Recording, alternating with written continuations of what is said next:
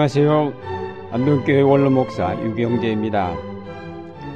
하나님께서 처음 인간을 창조하셨을 때는 에덴 동산 안에 살게 하셨습니다.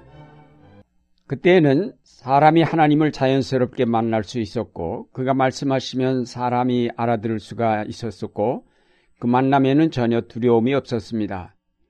하나님은 보이지 않는 분이지만 사람은 그분이 계심을 조금 더 의심하지 않았으며 하나님 안에서 자유로운 삶을 누렸습니다. 그러다가 사탄의 꼬임에 빠져 죄를 지은 다음부터는 그 동산에서 쫓겨났고 하나님을 점처럼 만날 수 없었으며 그 동산 안에서 누리던 자유가 사라졌습니다. 하나님과의 관계가 끊어진 것입니다. 여기에 인간의 모든 비극의 원인이 있습니다. 처음에는 창조주이신 하나님과 피조물 모두가 서로 연결되어 있어서 조화로운 세계를 이루고 있었는데 사탄은 이런 관계를 깨뜨려서 피조물로 하여금 하나님을 떠나게 만들었습니다. 이때로부터 사람들은 하나님의 세계와 인간의 세계를 완전히 다른 세계로 구별하기 시작하였습니다. 영의 세계와 육의 세계를 구별하였습니다. 성과 속, 거룩한 것과 속된 것을 구별하기 시작하였습니다. 이상과 현실을 따로 떼어놓았습니다. 신앙과 생활, 하늘의 일과 땅의 일을 별개의 것으로 생각하기 시작하였습니다. 종교와 국가, 신앙과 정치를 구별하기 시작하였습니다. 이원론적 세계관이 자리 잡기 시작한 것입니다. 원래는 모두가 하나님의 세계 안에서 하나였는데 사탄이 그 세계를 도둑질하여 하나님을 대항하도록 만든 것입니다. 원래 하나였던 세계를 둘로 갈라놓음으로 거기에 갈등과 문제가 생겨나게 되었습니다. 그것은 하나의 민족인 우리가 두 나라로 나뉘게 되므로 서로 대처하여 갈등을 빚게 된 것과 같습니다. 하나가 되어야 할 우리 민족이 둘로 나뉘므로 전쟁을 비롯한 온갖 문제가 일어나고 있습니다. 그래서 우리는 빨리 이 분단을 극복하여 통일을 이루고자 하는 것입니다. 하나님께서는 이런 이원화된 세계를 하나로 만드시고자 성자 예수 그리스도를 세상에 보내셨습니다. 그는 영원한 하나님의 아들이시면서도 육신을 입어 이 땅에 오셨습니다. 말씀이 육신이 되어 우리 가운데 거하심에 우리가 그 영광을 보니 아버지의 독생자의 영광이요 은혜와 진리가 충만하더라. 영원하신 하나님이 육신 속에 들어오셨습니다. 성과 속, 하늘과 땅, 이상과 현실, 영과 육이 하나가 되었음을 뜻합니다. 성이 속 속에, 하늘이 땅 속으로 영이 육 속에 오셨습니다. 사도 요한은 그의 복음서와 서신을 통하여 영원과 시간, 영과 육, 하나님과 인간의 하나됨을 강조하였습니다. 요한일서 1장 1절에서 2절 말씀입니다. 이 글은 생명의 말씀에 관한 것입니다.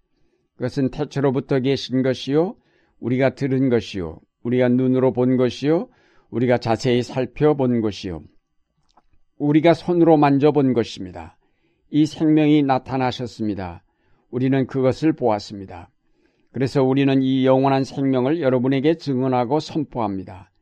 이 영원한 생명은 본래 아버지와 함께 계시다가 우리에게 나타나신 것입니다. 요한일서에서 요한은 태초부터 있었던 영원한 생명을 직접 보았고 손으로 만져보았다고 하였습니다. 영원한 하나님의 아들이 우리 가운데 오심으로 눈으로 배웁고 손으로 만져보았다는 것입니다. 그래서 우리는 하나님과 그 아들 예수 그리스도와 코이노니아, 즉 사귐을 갖게 되었다고 하였습니다. 하늘과 땅, 성과 속, 영과 육, 영혼과 시간이 코이노니아를 갖게 되었습니다. 이들은 서로 다른 두 세계가 아니라 이제는 하나로 통하는 세계 속에 통합되었다는 뜻입니다. 사탄에 의해 분리되었던 두 세계가 이제는 하나로 통합되었습니다. 삶과 죽음으로 분리되었던 우리의 삶이 이제는 하나님의 영원한 삶 속에 통합되었습니다.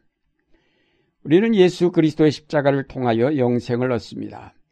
예수님은 그의 십자가의 죽음을 통하여 분단되었던 두 세계를 하나로 통합하셨습니다. 그래서 삶과 죽음, 영과 육, 영혼과 시간이 하나로 통합이 되었습니다. 이제 우리에게는 죽음은 없습니다. 나를 믿는 사람은 죽어도 살고 살아서 나를 믿는 사람은 영원히 죽지 않을 것이라고 예수님께서 말씀하시지 않았습니까? 예수 그리스도에 의한 이 통일은 죽음을 삶으로, 육을 영으로, 시간을 영원으로 빨아들인 흡수 통일입니다. 그래서 그리스도 안에서 이루어진 이 세계에서는 죽음이 더 이상 활동하지 못하며 육이 더 이상 우리를 억압하지 못하며 시간이 우리를 더 이상 제약할 수 없습니다. 우리는 지금은 시간 속에 살고 있지만 이미 그 시간을 초월한 영원한 세계 속에 들어간 사람들입니다. 그러므로 우리에게는 꿈은 더 이상 꿈으로만 남아있지 아니하며 이상은 이미 실현되었습니다. 천국은 이 다음에 가는 것이 아니라 이미 우리 속에 실현되었습니다. 하나님의 나라와 이 땅의 삶이 별개의 것이 아니라 하나입니다. 예수 그리스도의 이 통일로 말미암아 모든 차별과 분단과 갈등의 극복이 가능해졌습니다. 하나님의 세계에서는 어떤 차별, 어떤 갈등도 있을 수 없습니다. 에베소서에서 사도 바울은 유대인과 이방인의 차별이 극복되었음을 강조하였습니다. 2장 14절 말씀입니다. 그리스도는 우리의 평화이십니다. 그리스도께서는 유대 사람과 이방 사람이 양쪽으로 갈려 있는 것을 하나로 만드신 분이십니다. 이것은 이방인과 유대인의 차별을 없앤 것만이 아닙니다. 주인과 노예, 흑인과 백인, 부자와 가난한 자, 남자와 여자, 경영주와 노동자, 남과 북, 동과 서의 모든 차별과 갈등을 무너뜨리고 하나 되게 하신 것입니다. 더 나아가서 인간과 자연 사이에 막혔던 담도 허로 하나 되게 하셨으며 무엇보다도 하나님과 우리 인간 사이에 막혔던 담을 헐고 하나 되게 하셨습니다. 홀로새서 1장 20절 말씀입니다. 그리스도의 십자가의 피로 평화를 이루셔서 그리스도로 말미암아 만물 곧 땅에 있는 것들이나 하늘에 있는 것들이나 다 기쁘게 자기와 화해시키셨습니다. 그리스도의 십자가는 결국 하늘과 땅, 하나님과 인간과 자연을 모두 하나로 통일시키신 것입니다. 이 통일에 의하여 우리 모두가 하나님의 자녀가 되었습니다. 그리스도의 영이 이제 우리 속에 들어오심으로 해서 우리는 더 이상 죄와 죽음의 지배를 받는 육적인 존재가 아니라 영원한 생명을 가진 하나님의 자녀가 되었습니다. 그러므로 이제 우리의 삶은 육체를 따라 사는 것이 아니라 하나님 나라의 계명을 따라 살게 되었습니다. 그 계명은 바로 사랑입니다. 사랑으로 모든 것을 용납하고 감싸 안으며 살아야 합니다.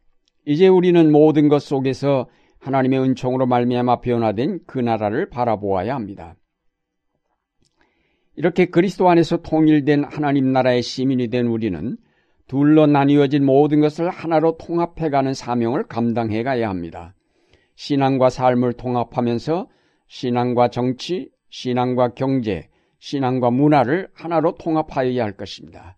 그것은 더 이상 따로따로 분리된 영역일 수 없습니다.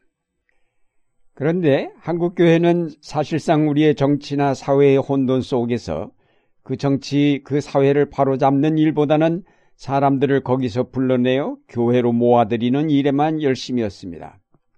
한국교회는 성과 속을, 신앙과 정치를 구분하여 철저하게 사회와는 담을 쌓았습니다. 이것은 올바른 교회의 모습이 아닙니다. 사랑하는 여러분, 하나님 나라의 시민이 된 우리가 정신을 차리고 우리 속에 깃들인 성령의 능력으로 아직도 이 땅에 둥지를 틀고 있는 분열과 갈등을 몰아오는 악의 세력과 맞서 저들을 몰아내므로 하나님의 나라를 확장하고 그 뜻이 실현되게 하여야 하겠습니다. 이제 우리는 연약한 육신의 삶에 얽매이지 말고 영적인 것을 발전시켜 가야 하겠습니다. 땅의 것을 생각지 말고 위에 있는 것들을 찾아 나가야 하겠습니다.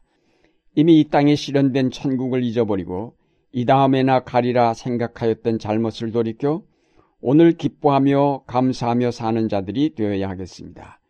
그리스도로 말미암아 실현된 영원한 생명의 역사를 기뻐하면서 날마다 하나님께 영광을 돌리는 여러분의 생활이 되시기를 바랍니다.